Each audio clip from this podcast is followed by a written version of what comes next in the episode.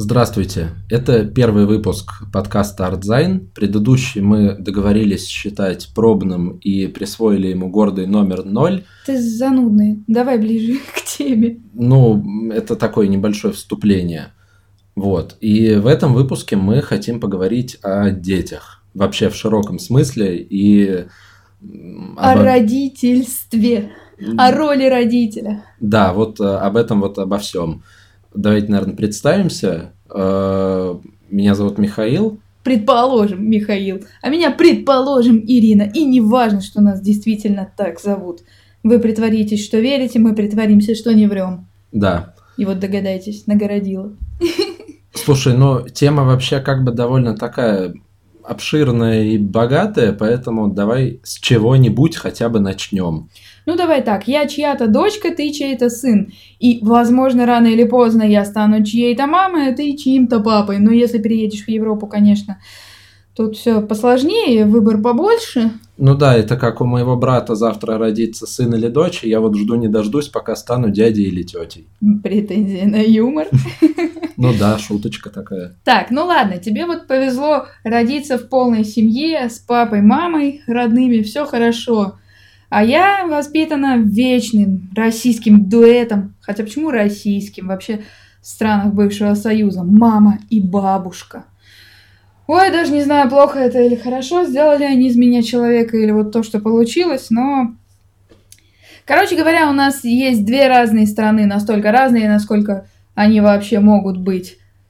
Ребенок из полной семьи, ребенок из неполной семьи, девушка, мужчина, мать, отец и прочее, прочее. Ну, я еще справедливости ради скажу, что я в детстве вообще довольно много времени проводил еще с бабушкой и с дедушкой, но они тоже были оба и являлись полной семьей, скажем так. Ну да, воспитание людьми обоих полов. Ну да, да. есть... Тут, наверное, ключевой как раз момент вот в этом заключается. Не, ну говорят же, что для гар- гармоничного развития ребенка, для гармоничного развития личности на него должны воздействовать оба пола, чтобы ребенок в детстве строил себе правильную модель поведения и социальных взаимоотношений между полами в принципе.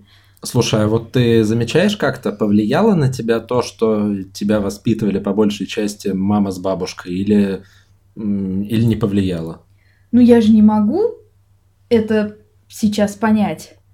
Ну, понимаешь, если бы мне сказали, вот человек, вот такой вариант получится из тебя, если тебя воспитают так, как тебя воспитали, а вот такой вариант из тебя бы получился, если бы тебя воспитали так, как тебя не воспитывали. У меня такой сравнительной аналитики нет, поэтому я могу сказать, что я чувствую по отношению к, ну, к мужчинам, наверное, что должно чувствоваться не так, как это у меня. И вот как на меня это повлияло. Как-то грустно это, знаешь, все. Но в принципе ты как бы глобально не отмечаешь каких-то таких плохих моментов. Отмечаю, мне очень плохо. На самом деле это отвратительно. Расти без папы. Э, это очень обидно. Я никому, никого сейчас не, не виню в том, что получилось так, как получилось. Но это до определенного возраста. До определенного возраста вы слышите это? Ну да, у нас там шум небольшой за окном. Не Если знаю. что, мы это потом вырежем.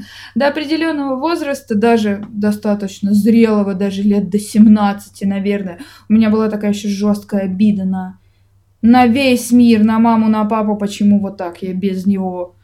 То есть семья, когда не полная. Это ужасно. Ну, наверное, да. Наверное, это у всех такое. Ну, мне всегда хотелось, чтобы вот я пришла домой, и дома у меня и мама, и папа, и нам так хорошо всем вместе, и мы полная семья, и я немного не понимала, что значит эта полная семья, потому что примера-то никогда не было. Они разошлись, когда мне было, ой, до полтора или два года мне было, вот. И то есть там вот так. Но вот я не знаю, как э, каково вот э, в неполной семье быть. Ира не знает, каково быть в полной, поэтому, ну, не знаю, можем ли мы вот э, как-то формализованно обозначить какие-то различия или нет. И насколько это влияет на дальнейшее потом мировосприятие у человека. Я стала очень злая. Я начала так категорично относиться к людям, что просто вот, ну, до крайности доходит. Например, я считаю, что человек должен вот тысячу раз подумать, прежде чем завести ребенка, прежде чем завести ребенка с каким-то конкретным человеком, прежде чем решиться на рождение, на то, чтобы продолжить свой род и стать родителем. Но это же не злость, это здравомыслие просто. Я тоже так считаю. Не-не-не, можно, конечно, говорить, что здравомыслие, а я в том плане, что я дико бешусь и дико злюсь на людей, которые безответственно к этому подходят. Причем вот любой человек может быть. У него может быть перечень из тысячи пунктов, которым он должен соответствовать, которые он должен выполнить, прежде чем завести ребенка. Я все равно скажу, мало, мало, совершенствуйся, будь лучше, потому что, возможно, ты заставишь человечка маленького страдать. А потом этот человечек перестанет быть маленьким, у него на всю жизнь будут комплексы, и он будет делать этот мир еще сложнее. Ну, слушай, я тоже считаю, что как бы люди, которые не достигли чего-то в жизни сами, не сформировались еще сами как личности, не повидали мир там в конце концов, да, что им не стоит как бы торопиться, и что вообще рождение детей – такой вопрос, над которым надо очень-очень серьезно подумать. Причем не одному, а с тем, с кем ты собираешься завести этих самых детей.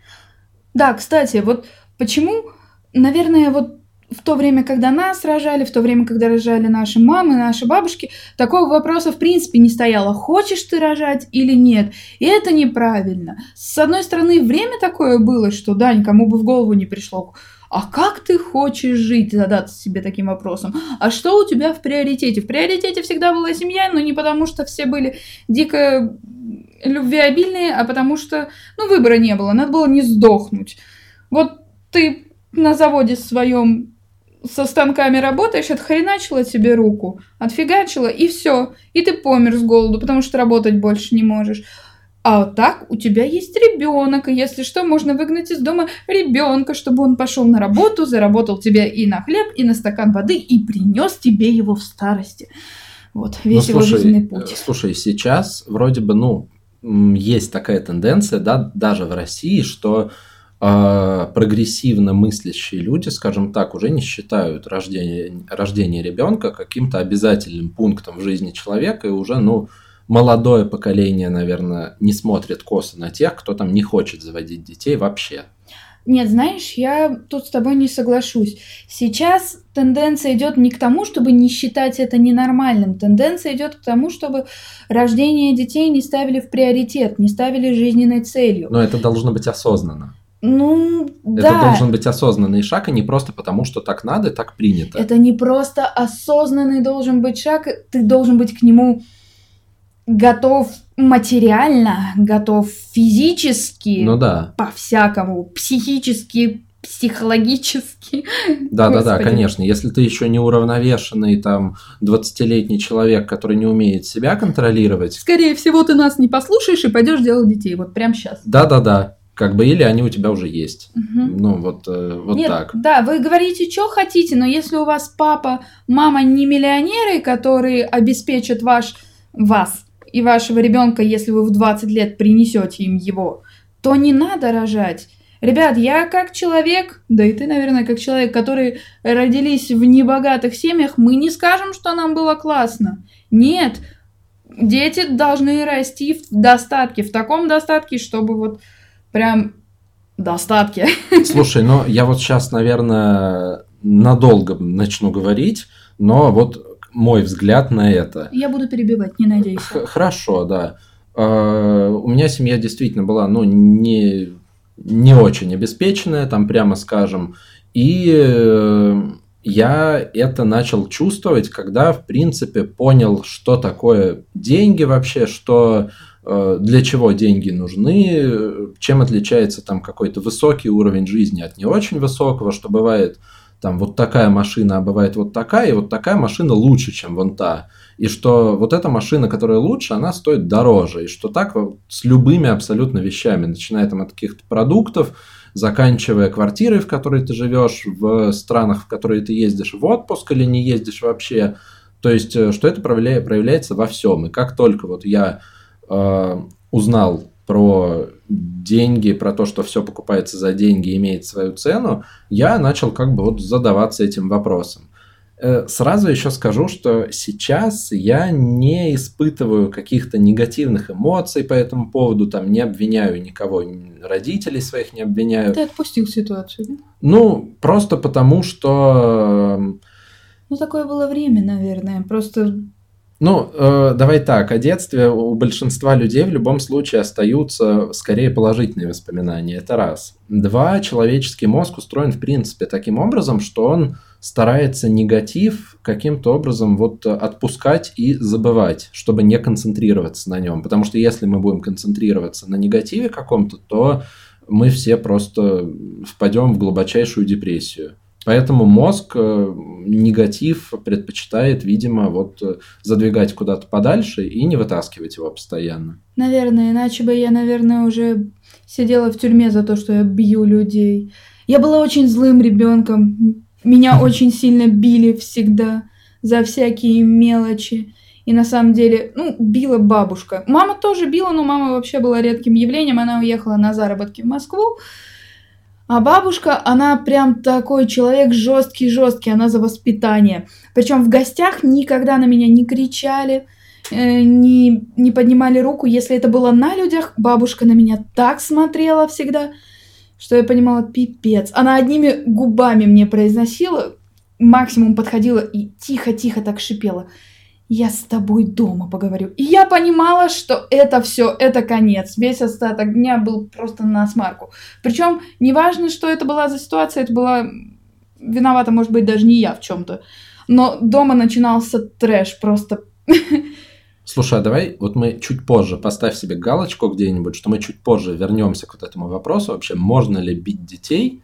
Потому что в России этот вопрос, ну, во всем мире, ладно, этот вопрос там актуален, просто в некоторых странах, если ты ребенка чуть-чуть ударишь, тебя посадят уже в тюрьму, а ребенка отдадут в приемную семью. А у нас как бы это считается более нормальным явлением, и кто-то это даже одобряет. Вот давай к этому чуть-чуть попозже вернемся. Я просто еще хочу про деньги договорить. О, давай, хорошо. Вот. Я вот свою ситуацию рассказал, но у меня есть еще такая вещь, я упоминал же, что много времени я проводил с бабушкой и с дедушкой, и вот спасибо им огромное, что они меня приучили к следующей вещи. Они жили более обеспеченно, чем мои родители.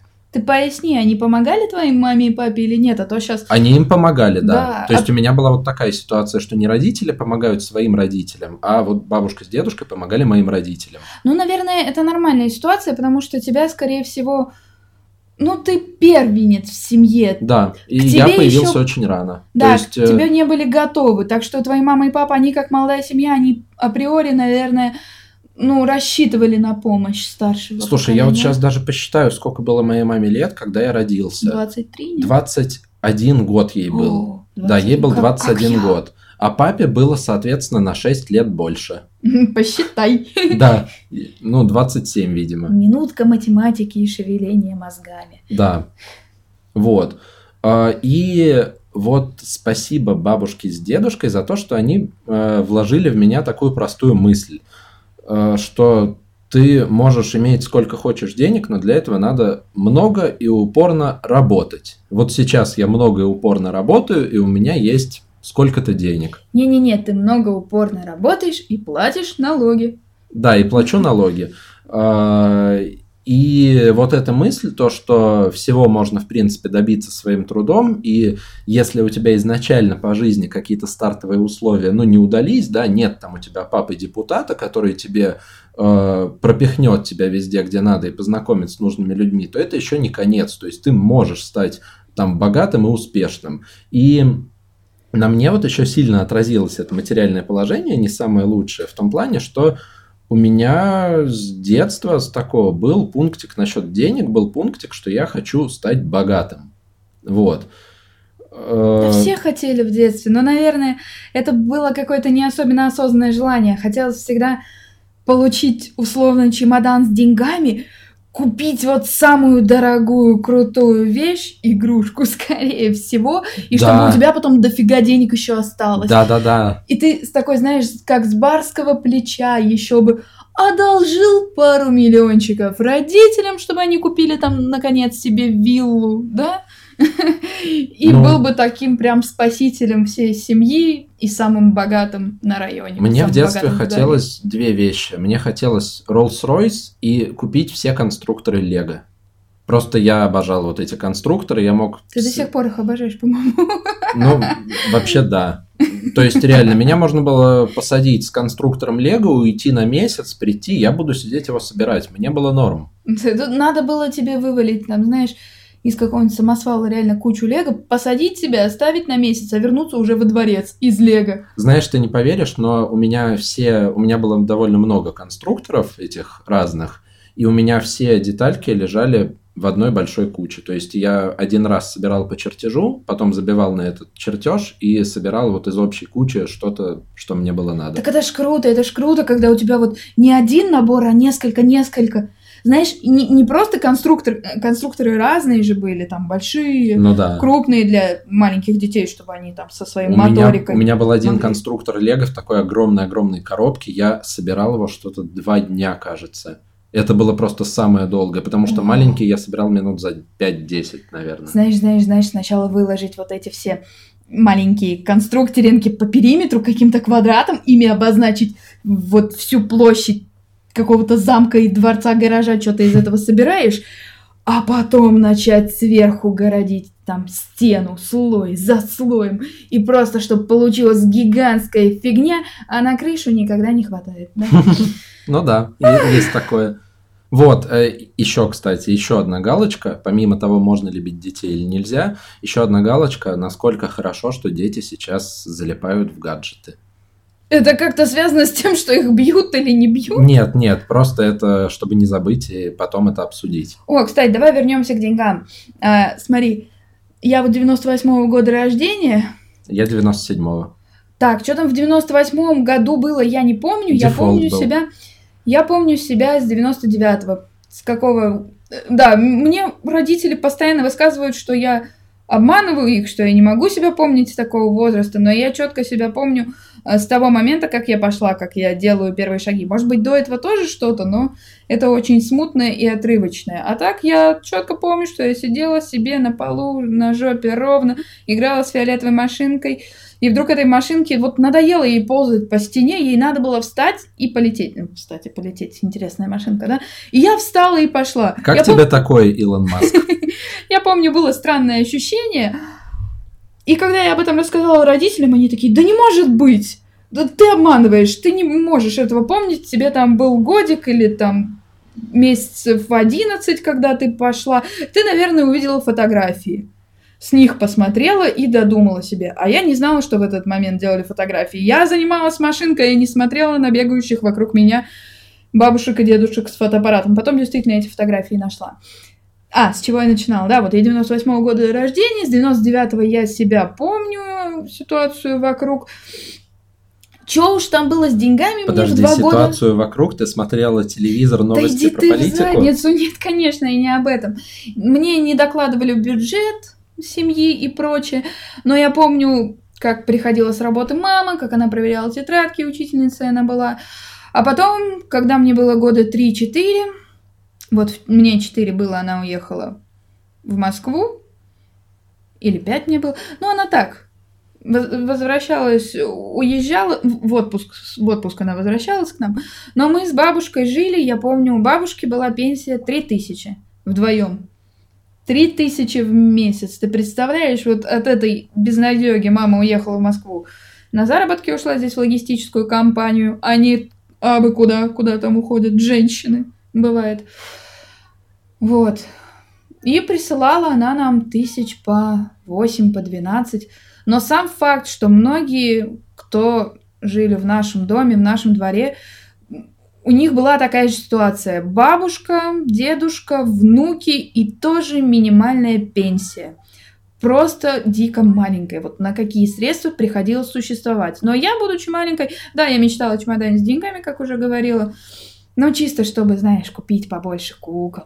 Это, это было классно. И я не думала, что надо еще что-то. Но не задумывалась о том, что мы живем плохо. Ну, то есть, как бы я сытая, у меня есть зубочистка, книжка и веревка, я могу поиграть. Я не говорю, что все было так плохо с игрушками. У меня были куклы, у меня было несколько кукол. Вот про веревку ты зря сказала. Мыло дома было? Хорошее, хозяйственное, вкусно пахло. А, не ну, намекай. Хорошо. У меня была Барби такая, знаешь, Барби Шварценеггер, у нее волосы уже были мочалкой, как губка Боб. Просто она пережила все на свете, абсолютно все. Она была, знаешь, такого ядреного желтого цвета эти волосы. Серьезно. И вот какая бы новая игрушка мне не покупалась, там, в честь того, что у мамы на работе премия, она ж, ну, старалась меня баловать как-никак. Вот плевать было на новую игрушку, я с ней поиграю денек-два, а потом Барби Шварценеггер брала свое. Она была авторитет, серьезно. Вот это было классно. Слушай, а в каком возрасте ты узнала, что такое деньги и что разные вещи стоят разных денег?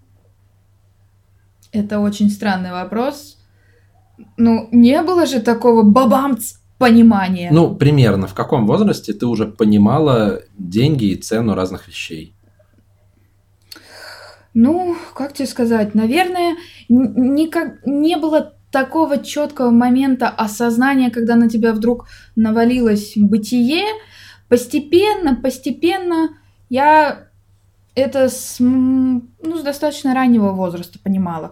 Ну, то есть идешь ты с мамой, с бабушкой на базар, видишь потрясающую на рынке какую-нибудь полочку со всякими обручами, мячиками, попрыгунчиками, которые стоят, ну, там, рублей, может быть, пять.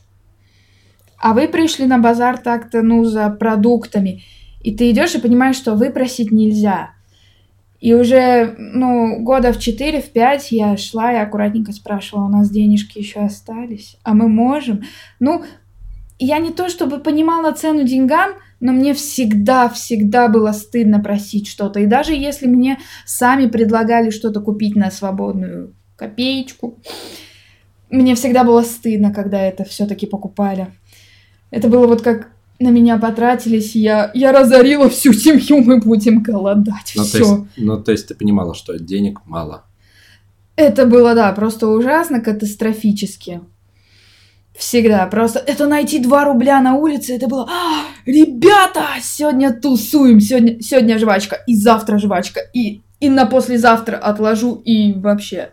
Да, вы еще, ребят, учитываете, что это деньги, которые были, ну, 20 лет назад уже почти, да, и сейчас как бы не надо эти цифры примерять на то, что есть сейчас. Слушай, у нас какой-то подкаст получается даже не столько о детях, сколько о детстве.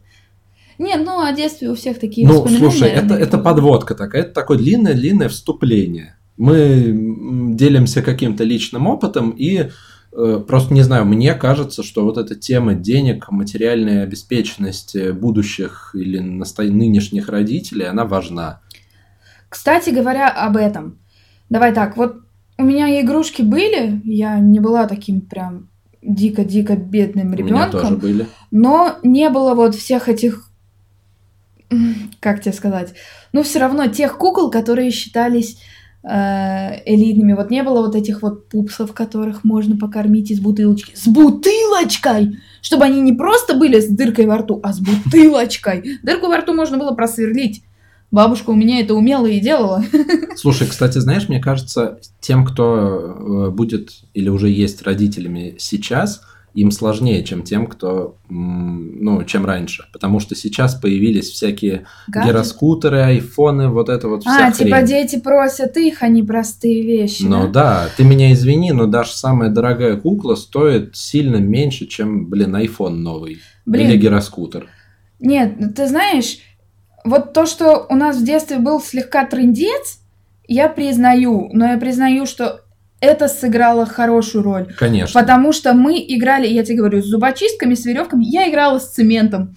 С цементом, песком, и все играли с камушками и листиками. Варили Да. кашу малашу, откапывала червей. Мне очень нравилось. И нам было классно, нам было интересно. Днями напролет. Просто там лето, зима, осень, отвратительная погода. Ты сам уже как червяк в супе перемолотый. Но ты играешь, и тебе классно. У тебя вообще ничего не могло быть... Ничего с собой могло не быть. Вот. Никаких игрушек. Ты находил красивый камень.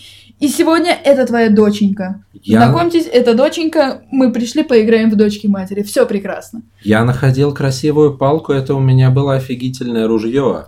Ты чё, да-да-да. А помнишь это? Можно было найти ветку ясеня, они так гнулись, содрать с нее кожицу верхнюю, найти веревку и сделать лук. Ой, слушай, слушай, а мне папа это делал лук с леской, прям такой нормальный, рыболовный.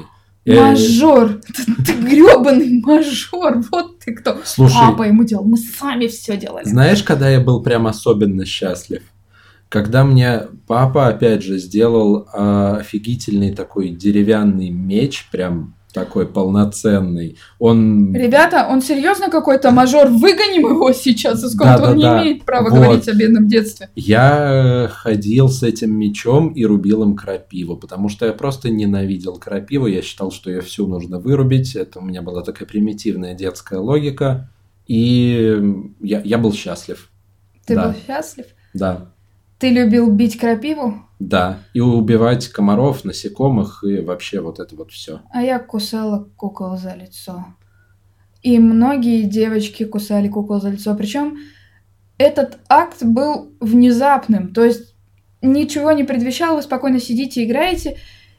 И вот какой-нибудь мелкий раздражитель, и все. И мы просто так бесились. Мы кидали эту куклу.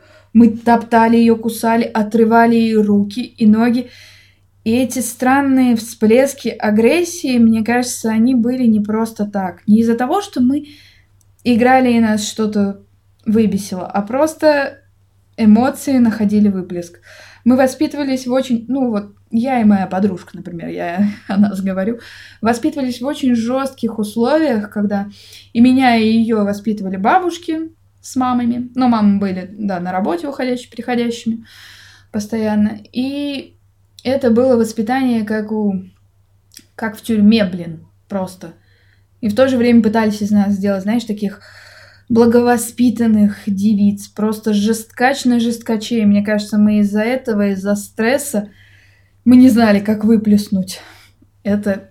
И избивали иногда кукол. Ну, то есть это могло случиться, ну, знаешь, ну, раз в месяц, все. И этот всплеск агрессии пропадал. Слушай, ну это на самом деле трендец, вот когда а, девочки прям с детства затирают про то, что ты должна быть девочкой и внушают вот эту вот гендерную роль со всеми вытекающими стереотипами.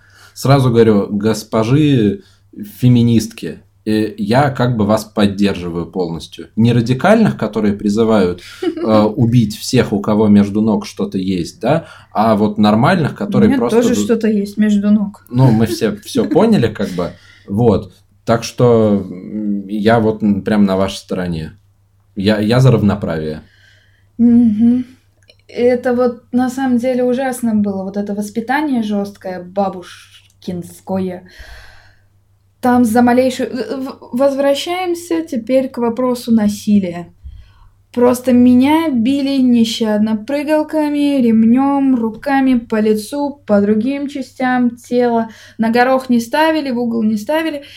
И я всегда в такие моменты очень сильно рыдала в голос, просто всегда. Не потому, что мне было больно. Больно было, было.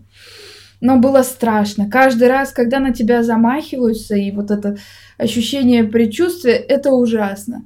И ты захлебываешься, а на меня шипели еще закрой рот. Вот я не понимала этого. Мне страшно, ты сама меня довела до такого, но при этом запрещаешь мне плакать. Ну, для ребенка это страшно. И я когда уже, ну вот меня и избили, и наорали, и мне уже настолько все равно. Я всегда бабушке кричала, что вот я когда вырасту, я тебя отомщу. Я тебя тоже бить буду. И знаете, наверное, хорошо, что у нашего мозга есть такое свойство сглаживать воспоминания об острых моментах, потому что я ни хрена не простила, знаете ли. Ни хрена. Никого, кто хоть раз поднял на меня руку. И это ужасно. И вот к вопросу о насилии над детьми, я считаю, можно шлепнуть по жопе. Можно шлепнуть по рукам, лицо не трогать. Мне кажется, это ну какая-то слишком уж такая вещь. Можно, но если это а, делается без предварительной такой, знаешь, когда вот ты чувствуешь, вот, что надвигается сейчас какой-то трендец, когда ребенок начинает уже бояться и понимать, что сейчас будет что-то плохое. По жопе можно шлепнуть, если ребенок сам вот кому-то там кошку за хвост тягает за уши, топит кого-то. Когда он тянется к огню, по рукам его можно, если ты не успеваешь крикнуть или он на голос не реагирует. А вообще надо меньше кричать на детей, потому что, знаешь, это как в том в той сказке, где кричали «волки, волки», а когда волки на самом деле пришли, никто не отреагировал. Поэтому чем меньше вы кричите, наверное, на ребенка, тем острее он будет реагировать на крик, когда это действительно необходимо, когда он находится в опасности. То есть, чтобы ситуация с повышением голоса не была нормой. Если ребенок бежит на дорогу, и вы ему кричите «стой», он может не остановиться, если вы, в принципе, очень часто кричите. Для него это будет просто бытовой ситуацией, даже если его жизнь в опасности. Вот. Но я вообще согласен с тем, что в каких-то там совсем э, ситуациях, когда ребенок, ну, непробиваемый прям, да, то можно там немного шлепнуть, да, но вообще, ну, чисто мое мнение, да, за ну, людей, которые там бьют детей откровенно, их надо просто в тюрьму сажать. Вот. Ну, в Европе так поступают, а у нас придется посадить, мне кажется, всех. Ну, окей, посадим всех. Нет, понимаешь, если тебя ж... по жопе шлепнули на детской площадке за то, что ты песка нажирался и кота закопал, это одно. Закапывать но... кота нельзя. Песок жри сколько хочешь. Вот песок, он, пожалуйста. А кота нельзя. Ну, да. Мне кажется, все равно надо объяснять. А когда бьют дома, может быть, как в моем случае, когда, я же говорю, на людях никогда. Не кричали, не били, а дома прям от всей души, когда вот, когда люди, мне кажется, так делают, когда они сами стыдятся этого и чувствуют, что они неправы, потому что не при всех же, когда тебе кто-то из твоих ровесников может сказать, ты что творишь? А когда ты один на один с ребенком в закрытом помещении, там, где тебе уже никто ничего не скажет, не сделает, не остановит, где ты царь и бог в замкнутом пространстве, ну, это какое-то самоутверждение, мне кажется. Слушай, ну да, вообще, как бы люди, которые бьют детей, это на самом деле очень жалкие существа с кучей комплексов, и э, очень недалекие, и это вот их единственный способ самоутвердиться, как бы за счет более слабого. И вот, когда люди планируют своих детей, мне кажется, им нужно сходить к психологу хотя бы разочек, чтобы он их подготовил. Потому что надо знать, что ребенок тебя выбесит. Не один раз, не два, не три, не десять даже. Он выбьет тебе все нервы, просто потому что он ребенок. Он не знает, как надо, он только учится. Ты вымотаешься физически, морально, тебе захочется его придушить вот несколько сотен раз. Но надо настроиться на то, что это будет, и надо с этим смириться. Просто никак не навредить ему, себе, другим в эти моменты. Просто попытаться смириться, да, вот с этим. Быть, быть готовым хотя бы в информационном плане, услышать это от специалиста, не от бабы Нюры, не от соседки, не от рожавших одноклассниц, а вот от специалиста по мозгам. Да, еще главное не слушать э, бабу Нюру, соседку и одноклассницу, потому что они все говорят полную фигню, а слушать надо, ну, врачей. Да, кстати, медицина. Блин, пожалуйста, давайте без народных средств. Серьезно. И вот это вот еще движение, которые считают, что прививки это зло, заговор марсиан, госдепа и этих самых э, жидомасонов вот вместе взятых. Они все сговорились и придумали Офигеть. прививки. А, а, а как это общество вместе назвать? Врачи, врачи, убийцы в да. белых халатах. Господи, я уважаю врачей больше всех на свете. Правда. Поэтому вот если кто-нибудь что-нибудь говорит против них, я, я заранее ненавижу этого человека. Поэтому врач сказал, надо прививку. Заболеет ваш ребенок после нее, не заболеет, это дело случая. Если вы не доверяете врачу, проконсультируйтесь еще с одним врачом, со столькими врачами, со сколькими надо, но не слушайте некомпетентных всяких вот людей угу. левых. Да. Не надо заниматься самолечением. Нет, понятно, что если там ребенку уже 7 лет, не один-два месяца, когда вы о, трясетесь над ним, потому что вот в первый раз и непонятно, как очень-очень молодой организм отреагирует на все вокруг, но если ребенку уже 7 лет, если у него уже есть какой-то свой иммунитет и температура 37,2, тоже не надо бежать к врачу. Врач покрутит у виска. Правда, тут можно народные средства. Ну какие? Чай с малиной, мед с молоком. Температура 37,2 лечится простым народным средством. Называется «само пройдет». В аптеке не вот продается. таких, как он, тоже не слушайте. Как, как вы понимаете, он тоже еще не очень готов. Ну да, я, я этого не отрицаю, я абсолютно не готов к э, детям там каким-то. Блин, мне... Детям там каким-то. Не, не, серьезно, просто есть люди, которые там, ну реально, вот в 21 год там, да, заводят детей. Мне 21 год, я вообще не представляю, как это и что. То есть, э, я, я считаю, что вот, ну, после 30 вот самое время об этом думать, когда человек уже там состоялся в карьерном плане, э, да, приобрел какой-то жизненный опыт, хоть в каком-то количестве, да, который позволит ему быть адекватным. И э, вот что-то мы сейчас уйдем, походу, в какие-то советы, да, но вот тоже такой совет. Э, старайтесь все-таки детям объяснять путем с, с помощью речи и с помощью слов те вещи, которые они пока что не понимают. Ты о каких сейчас вещах? Я даже запуталась там. Какая-то метафизика, блин. Слушай, ну, если ребенок там как-то тупит адски, да, то не надо его бить, а просто 20 раз повтори А, ему ты одно и то же, да, Ты может, про школьный возраст? Нет, про там- любой. Про любой. Но вот с того момента, как ребенок примерно понимает какую-то речь, и очень важно делать это спокойно. Мне кажется, детей надо заводить, когда у тебя не то, что там жизненный опыт есть, у тебя есть какая-то жизненная философия, целостный взгляд на мир, и есть свои цели и стремления, а не вот я работаю на заводе, и больше ничего мне в жизни не надо, и я не хочу улучшить свою жизнь. Когда вы не хотите улучшить свою жизнь, в вашей жизни что-то не так. Ну да. И Если у вас на этот момент появляется ребенок, чему вы его научите? Просто бесконечности серых будней, тому что все, все говно кругом, оно так и должно быть, это нормально. Мне кажется, надо, надо быть кумиром для своего ребенка, надо быть самым харизматичным на свете человеком, самым лучшим, самым умным. Да он и так до определенного возраста будет считать вас таковым, неважно, мама или папа. И очень важно, чтобы он и дальше считал вас, ну, если не самым умным, то умным в принципе. Ну да, и уважал, Да. конечно.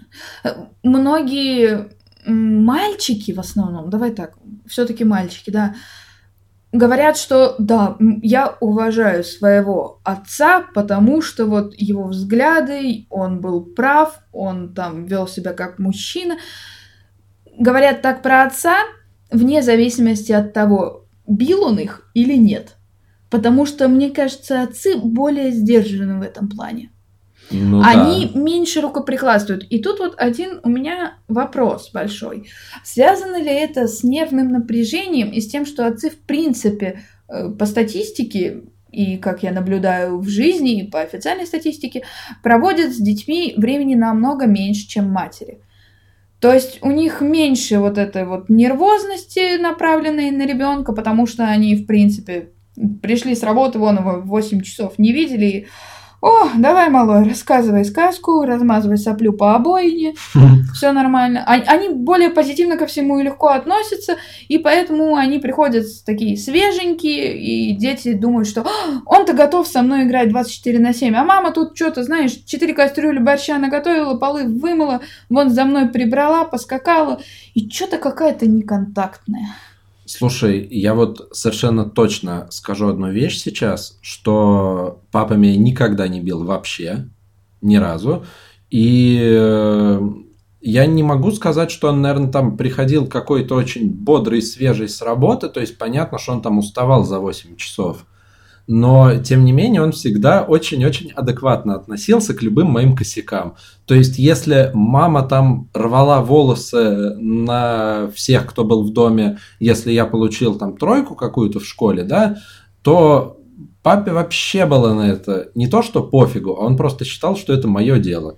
То есть вот он, он маме так и говорил, вот оставь его, это его личное дело, как хочет, так и учится. Блин, это так классно, когда тебя ругают, и вдруг в кругу семьи, не уходящих, приходящих гостей, а вот в кругу семьи постоянных людей рядом с тобой есть кто-то, кто тебя защищает. Кто говорит, оставь его в покое, не лезь. Это, это вот просто плюс тысяча к броне. Ну, у меня папа вообще очень спокойный человек. Ну, просто вот крайне спокойный. Господи, как я тебе сейчас завидую. Правда, у меня такая ностальгия и просто грусть, грусть. А, я сейчас рыдать начну. Ну, не надо. Так, ну давай об оценках еще к этому вернемся.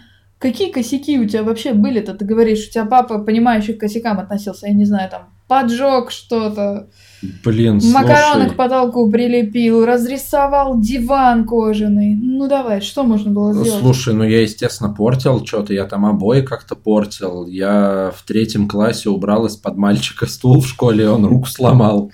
Я не помню, зачем я стул из-под него убрал, Ну, правда. Значит, было надо. А во втором там или в первом еще даже классе мы кидались кубиками там в одного. Они кидались. Ну, мы закидали, да, одного там чувака кубиками. Вы очень агрессивные дети, хочу я тебе сказать. Не, слушай, ну он просто, я не знаю, он был похож немного на гомосексуалиста, и нам тогда казалось, что это как-то плохо очень. Вы тогда знали, кто такие гомосексуалисты? В третьем классе? в Боже первом, мой! в первом. В первом. Москва портит Слушай, детей. Слушай, мы не знали этого, но мы знали слово педик. И вот мы знали, что Вадим педик. Это, это как аксиома. Квадрат квадратный, Вадим педик. Это просто... Откуда это Я, я не знаю, знаешь, это... Я вот знал, что это что-то очень обидное, и Постыдно. да, да, и А. главное, при родителях нельзя так говорить. Хотя потом я понял, что так можно, а вот кое-как по-другому нельзя. Вадим.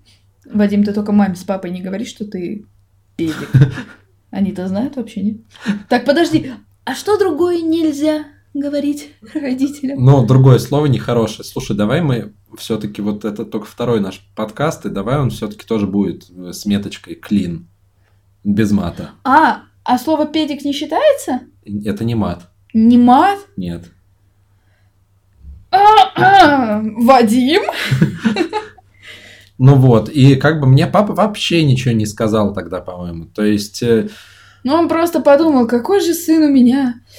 Ну, то есть, как бы... Дурачок. Да Чего ж тут еще сказать? Да нет, просто у папы-то как бы детство было, в принципе, гораздо более веселое, чем у меня. А, Он с одноклассниками перемещал машину директора. А, У них у директора был какой-то москвич, по-моему. Ну, в общем, они его подняли и поставили как-то между деревьями, так что он не мог, так что он не мог выехать оттуда потом. Это был класс.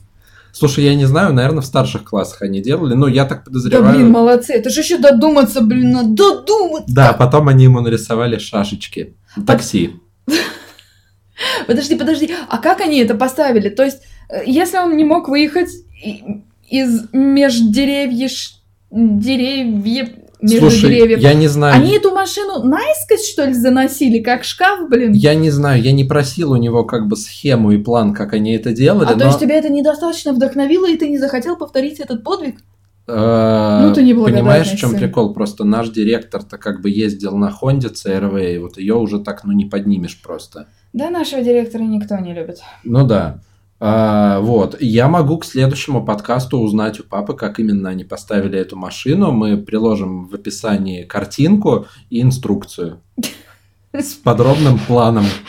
Только вы учтите, что это работает только с маленькими машинками. Видимо, и деревья должны быть определенные. Потрясающе. Просто, мне кажется, это подкаст имени вредных советов. Да не, ну у моего папы было очень-очень веселое детство. Вот э, типичное такое советское, уличное, хулиганское детство, видимо. О, давай вернемся к агрессии, но агрессии не физической, а к агрессии, связанной с учебой, потому что всех раздражает школа.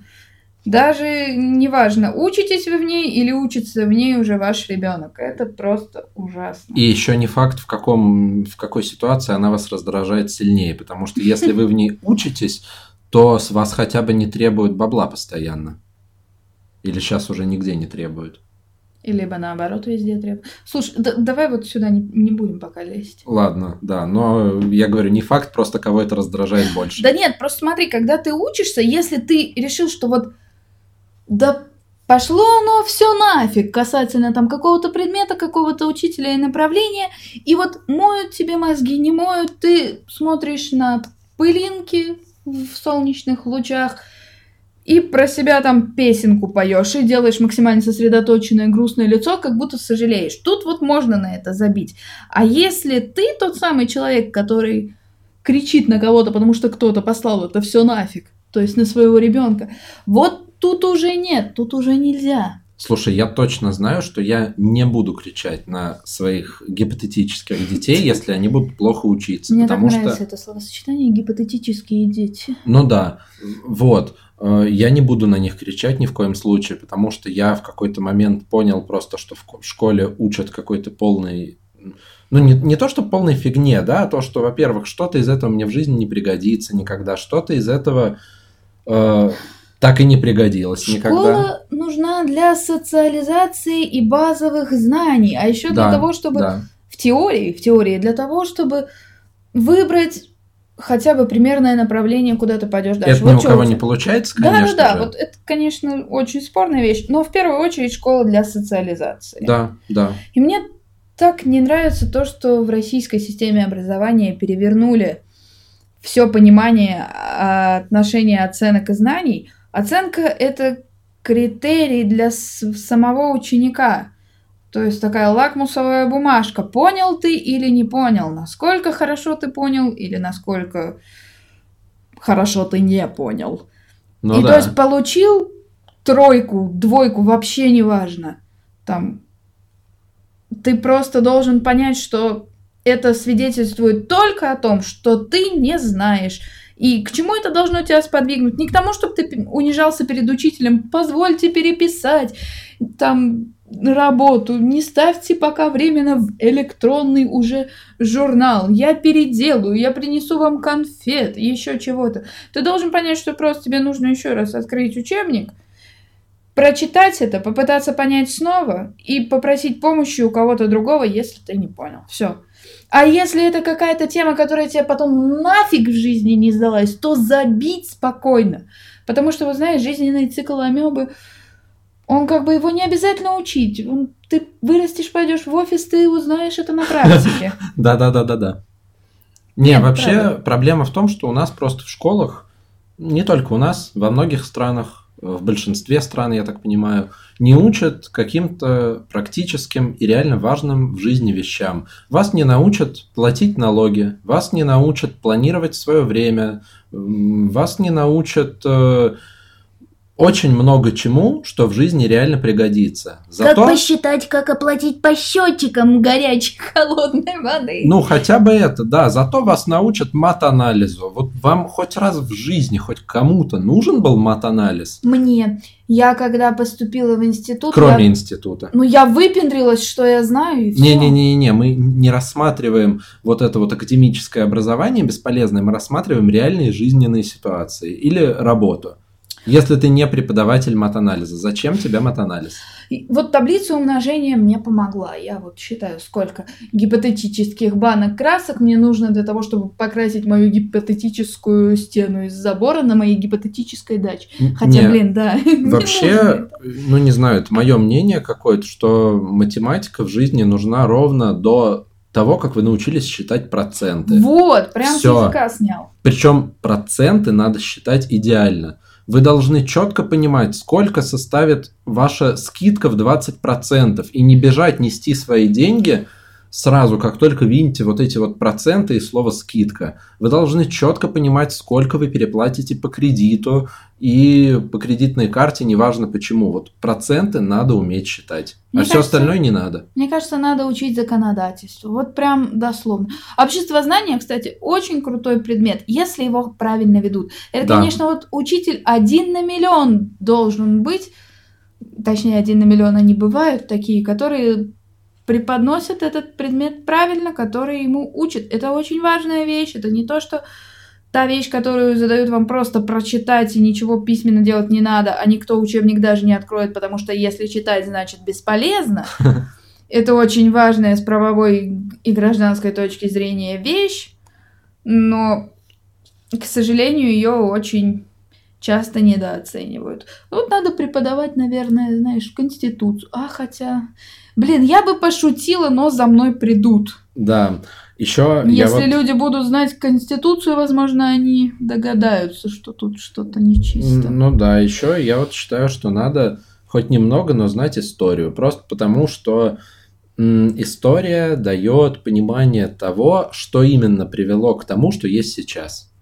То есть вы будете знать вот эту цепочку исторических событий, которая привела вот к текущей ситуации там в стране, в мире, где угодно. Блин, блин, блин, мы скатываемся в политику. Ну, это мы, мы говорим про школьное образование все-таки. Блин, мне школьное образование по истории помогло в том плане, что на первом курсе у нас была история как общеобразовательный предмет, но вел ее дедочек за 70, ему вроде бы было 74, причем он был такой дотошный и принципиальный, и вот он требовал. И единственное, чем мне очень помогла история, в школе нас ее вот долбили, заставляли учить, это тем, что я пришла к нему на три пары и получила за экзамен, у нас был экзамен, даже не зачет, пять автоматом. Потому что надо уметь разговаривать. А я не приходил, по-моему, вообще ни на одну пару по истории, тоже на первом курсе. Потом пришел на зачет и все сдал. Большое спасибо, Галина Юрьевна. Это наша школьная учительница по истории была. Правда, вот благодаря ей я ни разу не ходил на пары по истории и все сдал. Мне кажется, она вот сейчас где-то это слушает. И просто вот у нее рука-лицо, фейспалм у нее. Я, я, я учила вас не для того, чтобы вы пользовались этим вот так. Ну, слушай, это показывает то, что она хорошо нас научила. Да, о, слушай, ну, наверное, кто-то уже догадался, но да, мы учились вместе в одном классе в средней старшей школе. Ну да. Я так била его учебниками, так била, прямо от души, ребята. Я, я сейчас против насилия и вот этого всего. Но тогда была за. Ну, да ты так бесил просто, ну невероятно. Возможно, он экает и тормозит это именно потому, что учебник по истории был достаточно толстый и по географии. Ты весь его читала? Вот Кого? он был толстый. Ты весь учебник по истории прочитала? Нет, я смотрела картинки и что к ним подрисовано. А, слушай, а я вот учебники по истории и обществознанию читал в сентябре, а весь остальной год даже не открывал особо. Ну, то есть я их полностью прочитывал. Нифига себе, я даже не подозревала, такой старательный был. Ну, типа, мне было интересно прям. Особенно обществознание. Я теперь очень хорошо знаю законы. Вау. Люблю читать законы. Слушай, блин, у нас вообще-то не об этом тема-то. Да-да-да-да-да. А, о чем? А, мы говорим о детях, да? О том, когда их, как надо заводить. Да, ну... Как? Я думаю, вы знаете как. Ну да, если не знаете, то, наверное, вам надо нас выключить. тихо, тихо. Вот. А вообще, э, такой небольшой не то, что совет, да? Но можно считать Пожелание, это советом. говори Пожелание. Да, пожелание. это пожелание. Если вам кажется, что ваш ребенок делает что-то как-то не так, э, как-то не так учится или еще что-то, попробуйте с ним поговорить и понять, почему он так делает. А потом попробуйте принять эту точку зрения и не пытаться ее изменить. Кстати говоря, да, потому что Если вам ребенок прямым текстом, извини, перебиваю, да, э, если вам ребенок прямым текстом говорит, мне нахрен не сдалась школа, я хочу быть э, футболистом профессиональным, забейте нахрен на школу, и забейте ребенка забейте ногами. реально нахрен на школу, пусть он идет в профессиональный футбол или куда там, куда угодно. Да, и тут дело не в том, что мы понимаем, что футбол это фигня и вряд ли у него что-то получится. Ну, Почему фигня? Нет, нет, нет, в том плане, что там большая конкуренция и прочее, прочее. Просто давайте так, если ребенку суждено набить шишек, пусть он их набивает вдоволь, и пусть он ошибается в чем-то сам. И пусть это будут его личные шишки, а не ваш какой-то опыт и комплексы. Да, э, не то что опыт и комплексы. Если вы понимаете, что затея откровенно фиговая, пускай это будет не футбол, пускай это будет действительно что-то абсурдное, не знаю, он, пускай он вам говорит в девятом классе, что э, я хочу бросить школу и как Стив Джобс собирать в гараже Пусть компьютеры. бросает. Пусть, ребят, серьезно, если... Нет, не если это высказано за столом на кухне, пока вы тортик едите, единократно. Если он вот об этом повторяет, повторяет, повторяет, то есть он зациклен на этом, дайте ему шанс э, начать реализовывать идею. Он быстро сам разочаруется, сам поймет, что что-то тут не так, и в конце концов 10-11 классы никому нафиг не нужны. Вообще, самое главное, э, мне кажется, не давить каким-то авторитетом и типа большим жизненным опытом, а аргументировать свою позицию. Если вы считаете, что ему не надо уходить из школы, то найдите аргументы в конце концов, да, если они его убедят, хорошо, если не убедят, ну, значит, у вас неубедительные аргументы. Если нас сейчас слушают девятиклассники, вы, пожалуйста, особо тоже не вдохновляйтесь тем, что мы тут наговорили, потому что если вы не знаете, чем заниматься по жизни, вы пока еще посидите, пожалуйста, в школе. Да, если вы не знаете, чем заниматься по жизни и уйдете после девятого класса, вы не станете Стивом Джобсом. Ну, Ни в коем случае. один из миллиона станет, а Это- остальные не станут. Да, это вот вы должны быть помешаны на какой-то теме и реально в ней разбираться. Вот вы должны родиться таким, каким-то вот с какой-то своей целью, прям сразу вас в роддоме дали маме, и вы сразу, ага, излучаем Wi-Fi и собираем компьютеры прямо в памперсах. Ну, то есть это, это призвание больше. Если вы не чувствуете уверенности, то и не надо. Давайте так. Уверенность, по-моему, никто стопроцентную никогда не ощутит. Если вы не чувствуете, что это ваше, прям ваше, вот оно, вы готовы грызться за то, чтобы в этой сфере Ну да. продвигаться, то тогда не надо. Вот, а родителям, что мы там говорили? Вот, короче говоря, если ребенок рвется набить шишки, пускай. Это будут его шишки, это будет его опыт. И он в конце концов скажет, да, мама, папа, вы были правы, какой я дурак, что вас не послушал, а не мама, папа, я из-за вас сделал не так, как хотел, и теперь у меня все вот гештальт у меня не закрыт. Я вот хотел заниматься тем, а теперь я занимаюсь этим. Это больше даже относится не то, что к школе, а к выбору института, профессии и прочего. Если ребенок пошел в художники, пускай идет, господи, пускай. Все равно по специальности никто никогда работать не будет. Да, мы какие-то депрессивные. Почему депрессив? Мы, мы очень оптимистичные, слушай. Ну, серьезно, мне кажется, что мы вот излучаем тут позитив. Излучаем. Тебя облучили, и ты излучаешь. А что там еще-то было-то? На чем мы остановились? Слушай, ну, я не помню, на чем мы остановились. У нас просто как-то много отступлений от темы. Да, дети и когда вы к ним готовы. Не надо заводить детей, потому что так надо, потому что пора. Если вы не чувствуете готовности и ее нет элементарно материальной, не надо даже если пора. Даже если вам за 25, как сказал один наш прекрасный знакомый. Это самое отвратительное, самый ужасный сценарий, когда заводят ребенка, потому что надо, потому что так положено. Ребята, это вот вообще не тот вариант.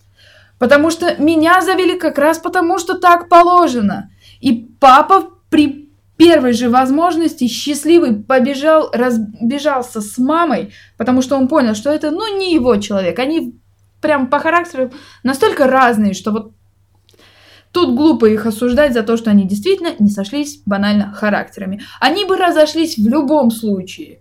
Удивительно, что они продержались вот даже энное время после моего рождения. Но так как они поженились, им все сказали, что надо. Коли уж вы уже пара, детей заводить надо, пора. И они завели меня. И, конечно, да, не, не надо сыпать комментариями и возмущениями, что будь благодарна, если бы не это, ты вообще не родилась. Но знаете, если бы я не родилась, мне было бы плевать. Ты бы не могла ощутить вот э, каких-либо эмоций по этому поводу, чисто Да. физически. А так это просто бесконечные, бесконечные слезы в детстве из-за того, что мама поливает грязью папу, семья мамы поливает грязью семью папы, семья папы пытается защищаться, папа вообще не понимает, что тут, блин, происходит. Я не отказывался от ребенка, я отказывался от брака.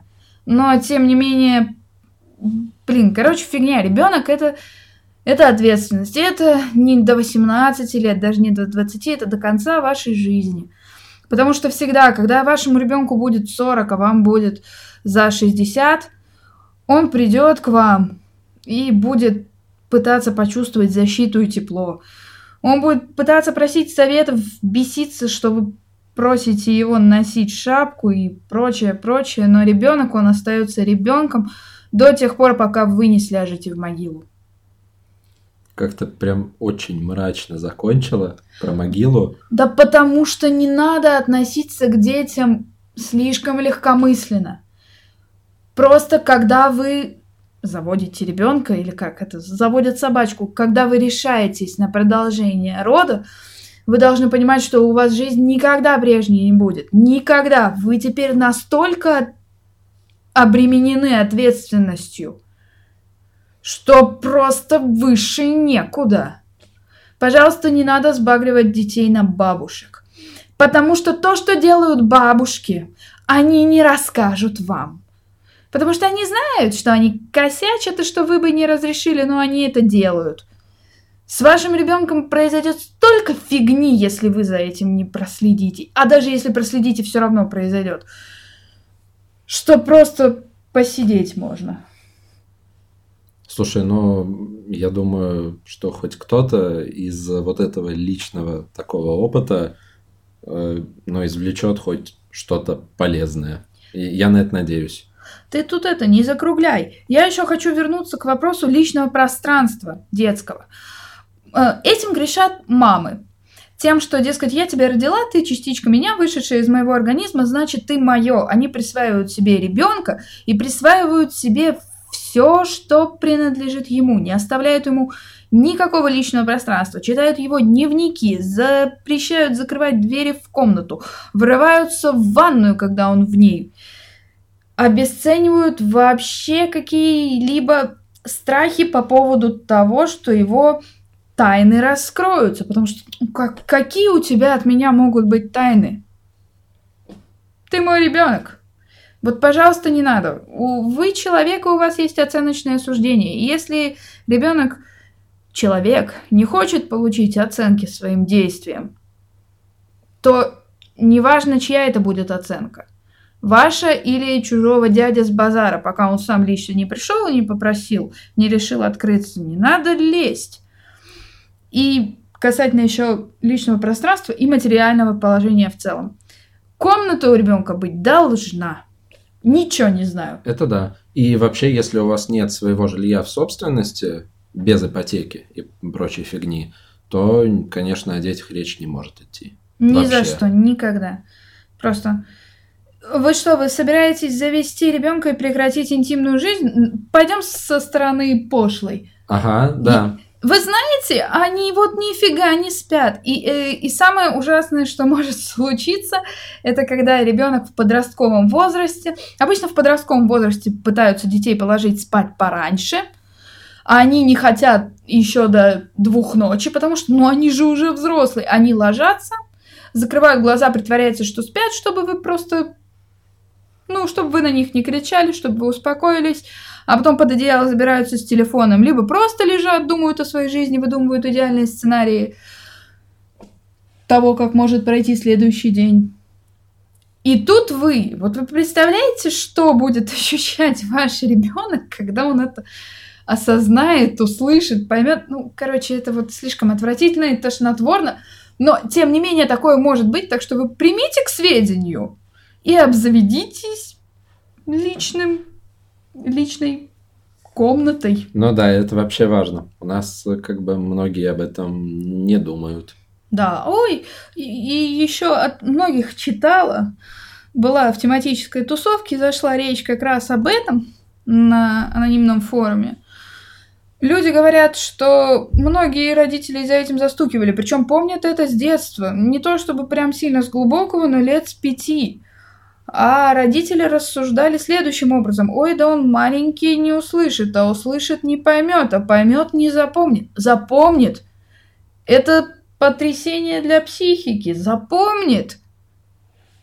Ну, слушай, я вот, кстати говоря, не помню вообще ничего, что со мной было лет до четырех. Я просто... По... Вот единственное, что я помню, э, то, что мне на 4 года на день рождения подарили а, какой-то какую-то такую строительную технику какую-то. Причем, причем довольно, по-моему, это был какой-то кран такой подъемный, который ездит вот на этих самых колесах. Вот. Колёс. Он был такой большой и оранжевый. Большой кажется. и оранжевый. Это как вот мы с Леной говорили, она мне описывала машину ее мечты, как она ее однажды увидела на дороге и решила, что у нее когда-нибудь такая будет. В классе мы в восьмом, в девятом были, я у нее спрашиваю, ну опиши эту машину, что это за машина твоей мечты? Ну, она такая большая и с колесами. Ага. Вот что прозвучало. Классно. Да, Даже без большая с цвета. колесами, да, и, и красненькая, наверное. Нет, вряд ли.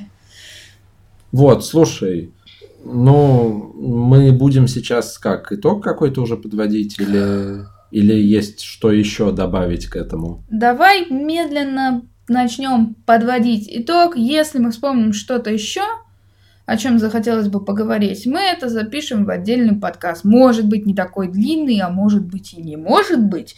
Ну, в общем, мы об этом сообщим в конце. Будет ли следующий подкаст с похожей темой? Да, а еще, если у вас есть какие-то истории, которыми вы хотите поделиться, то вы можете присылать их э, либо к нам на сайт, там легко достаточно найти, где это сделать. И даже регистрироваться не нужно. Не нужно, вы, может быть, вы можете быть анонимны, Да. анонюги. А если вы хотите задать какой-то вопрос лично нам, то в описании к подкасту есть э, мой и Ирин Телеграм, поэтому мо- можно писать туда У любые меня есть вопросы. телеграм. Да, Вау. Ребята, у меня есть телеграм, пишите. да, и он даже работает. Вот. Вот и А, проверим. А еще можно писать на абсолютно любые контакты, которые вы найдете. Так, хорошо, а итог-то подводить будем как-то по теме? Да, да- давай итог. Э, Детей надо заводить тогда, когда ты к ним готов. Материально, духовно, психологически. И по здоровью тоже, простите. Ну да. Вот. Э, Не надо заводить детей просто потому, что вам сказали, что вам уже пора, потому что так надо, потому что вам кажется, что так надо. Вы должны четко понимать, что да, я сейчас этого хочу, я к этому готов, у меня есть деньги, чтобы обеспечить этого ребенка достойно, чтобы в случае чего оплатить э, институт, Мгм. Причем даже в какой-то другой стране. Ну, то есть вы учтите, да, что э, дети требуют очень-очень больших расходов в идеале. И, кстати, надо убедиться, что готовы к этому ребенку не только вы, но и партнер. Но сейчас, скорее Да. всего, если мы затронем тему child-free и человека, который хочет и планирует детей в отношениях в одной паре, это будет очень долго. Так что мы об этом поговорим в следующий раз. В общем, ну вы поняли, детей должны хотеть вы оба, и в партнере вы должны быть уверены. И все вопросы, которые касаются детей, вы должны обсуждать вместе с партнером. И если у вас что-то не сходится кардинально, например, вы считаете, что э, бить детей нельзя, а ваш партнер э, читает домострой каждый день и считает, что бить надо всех. Э, И он во время этого диалога в вас лупит скалкой. да, то вряд ли как бы вам надо что-то делать с этим человеком. Вы, кста- кстати говоря, мне кажется, супруги должны разговаривать Вообще всегда и этим вообще обо очень всем. сильно, да, очень долго, потому что если у человека позиция, что детей надо бить и надо бить часто, лучше бы разобраться с тем, что было у этого человека в детстве. Возможно, у него какие-то проблемы, возможно, вам надо на коллективный или индивидуальный сеанс к психологу. Возможно, не надо будет с ним даже из-за этого порывать. Если у него есть проблемы, может быть, вы вместе сможете их как-то исправить, нивелировать негативное влияние прошлого. Ну, Может быть, вы сможете помочь человеку справиться с его давними комплексами и страхами. и Это тоже важно. Вообще куча проблем решается тем, чтобы просто поговорить. Серьезно. Причем говорить не до первого, ой, все, мы с тобой не согласны, и я обиделась. Ну, вообще так не надо никогда делать, но цивилизованный, адекватный разговор решает очень-очень много. Да, и разговор, в частности, разговор о том, что вам неприятно. Неприятные разговоры важны очень сильно, потому что если есть расхождение, их надо разобрать по полочкам. Да. Да. В общем, деньги, здоровье, моральные ориентиры готовности, партнер и и удача. И очень-очень крепкая нервная система, И да. пусть удача всегда сопутствует вам. Вот знаете, да, со всей подоплекой этих фильмов «Голодные игры» эта фраза сюда очень даже вписывается, потому что ребенок это да. Ну, он будет вашей семьей, он будет частью вас. А Он- так, вообще, наверное, я уверен, что если люди готовы к этому, осознают свои действия и э, хотят этого ребенка вот осознанно прямо понимают, что они к этому готовы, то, наверное, им это добавит счастья в их жизнь. Да, дети это счастье, но дети это счастье в очень-очень далекой перспективе и для тех, кто заводил их с такой заводил детей. Ладно, давайте оставим это, эту фразу. Это Устойчивое выражение, Да, да. да. Тех, кто заводил их именно с такой установкой. Просто понимаешь, можно было бы сказать рожать, но как бы рожает ребенка формально только один из партнеров, поэтому так мы обижаем второго родителя, Обижаем? который не рожает ребенка. То есть ты обидишься, когда у тебя жена родит, да? Нет. Ты, ты обидишься. Дорогой, я в роддоме, у нас мальчик, ну Ой, я обиделся, да. Как ты могла без меня? Да-да-да. Прости, а ты мне как мог в этом помочь? Да. О, кстати, интересную тему, скорее всего, тоже затронем э, в следующий раз. Касательно детей, которые живут в ситуации развода родителей, алименты и, в принципе, финансовое положение семьи, в которой пополнение, в которой только что родился ребенок, положение женщины, матери в этом случае в семье, вес ее голоса и прочее, потому что это очень сложная вещь. И дискриминация девушек на работе при приеме на работу. Давай говорить только не в следующий раз, а в одном из следующих выпусков, потому что мы пока не знаем, о чем будет непосредственно следующий выпуск. Так, нет, мы вот сейчас прям сядем и запишем, чё бы нет, ну, в ближайшее время. Ну, я сделаю пометочку. Ну, хотя да. Ну, вы поняли, что это все будет, и, скорее всего, мы это соберем в один подкаст. На самом деле, я хотела поговорить об этом сейчас, но так получилось, что выпуск вышел очень, очень насыщенный, в том числе воспоминаниями, личным опытом. Ну, это круто. Ну, это будут оценивать слушатели уже. Понравилось им, не Ну, понравилось. слушай, мне кажется, что такое слушают как раз-таки за каким-то личным опытом, и, возможно, кто-то э, поймет, что он не одинок со своими проблемами, послушав там вот тебя, и поймет, что ну не у, не у него одного была там жопа какая-то. Да жопа, я думаю, вообще у многих, потому что как-то у нас на постсоветском пространстве рожать детей вдвоем, воспитывать бабушке, маме, бить их, не любить их, ну, любить, но очень странно это проявлять. Это норма. Это печально. Блин, давай к веселому.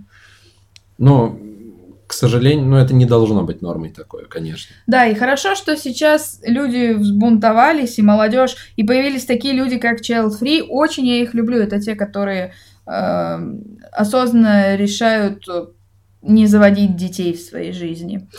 Причины могут быть разные, но меня очень радует, что это прямо сейчас чуть ли не культ, тенденция переросла в культ. Не потому, что я прям дико люблю Child Free.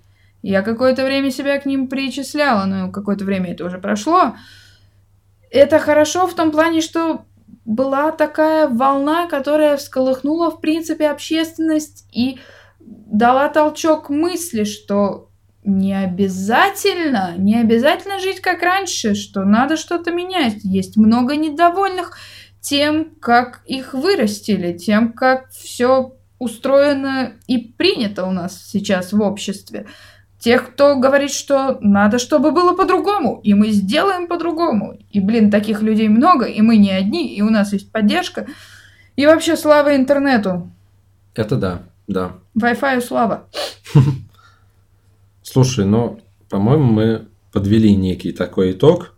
Итог, как мне кажется, довольно позитивный. Да, а тему мы будем развивать и продолжать в одном из следующих выпусков. И я думаю, даже, возможно, поднимем ее еще не раз, обойдем со всех сторон. Будем смаковать прям, потому что тема сложная, и там много всего есть несказанного. И опять-таки, сколько людей, столько мнений, столько историй, столько взглядов. А еще ни один из нас не является профессиональным психологом. Вот что важно. Поэтому у нас даже нет теоретически идеального плана по воспитанию детей, который тоже было бы интересно обсудить и сравнить его с тем, Да не Что бывает по никакого факту идеального плана, слушай. получается. Ну, не может быть идеального плана, потому что ты же не знаешь, блин, какой у тебя ребенок получится. Ну, в смысле характера. А ты старайся. Как, Ну стараться? ха- характер, темперамент это уже физиологические особенности, там нервная система какая у него будет. Короче, помните, что каждый ребенок это отдельный человек, хоть и маленький, личность, и вот. Как э, воспитаете, то и получите, ребят. Ну да. И не всякое говно забудут. Да. Это да. Ну чё, ставим пальчики вверх, подписываемся на канал. Слушай, тут, Ссылка в описании. тут ну, подписываться, да, конечно. Ой, да На- нам будет очень понял? приятно, если вы подпишетесь, и мы очень-очень рассчитываем на какую-то обратную связь, на ваши истории, на ваши отзывы, на, на что угодно. В общем, мы ждем. Обратной связи мы ждем, потому что, блин, я знаю, у многих на эту тему бомбит. Да у всех бомбит. так Да давайте иначе. высказываться, почему, почему не говорят о том, о чем хочется говорить, о чем хочется поругаться, прям конкретно поругаться. А-а-а. Да, вот. Если вы с нами не согласны, тоже, тоже присылайте и говорите. Может быть, мы потом даже кого-нибудь из э, особо красиво говорящих, согласных или не согласных, потом пригласим в подкаст. Ребят, даже если вы не умеете красиво говорить, это вообще не обижайтесь на него, он у нас тут дурачок сидит. Ну, Вы можете написать, а мы это зачитаем. ну да, если кто-то захочет высказаться, мы можем потом пригласить в подкаст. Мгм. Вы можете вместе с нами поболтать. Да. Мы можем озвучить ваше мнение сами, если вы не можете к нам присоединиться физически, рядом с микрофоном посидеть. Да нет, есть скайп. Есть... Вообще- До чего техника дошла? Так что вы можете к нам присоединиться из Ой, да любой... скайп тупящее говно. Есть э, много-много других приложений, которые позволяют передавать через интернет голос с нормальным качеством. Не углубляемся в технические детали. Да, хорошо.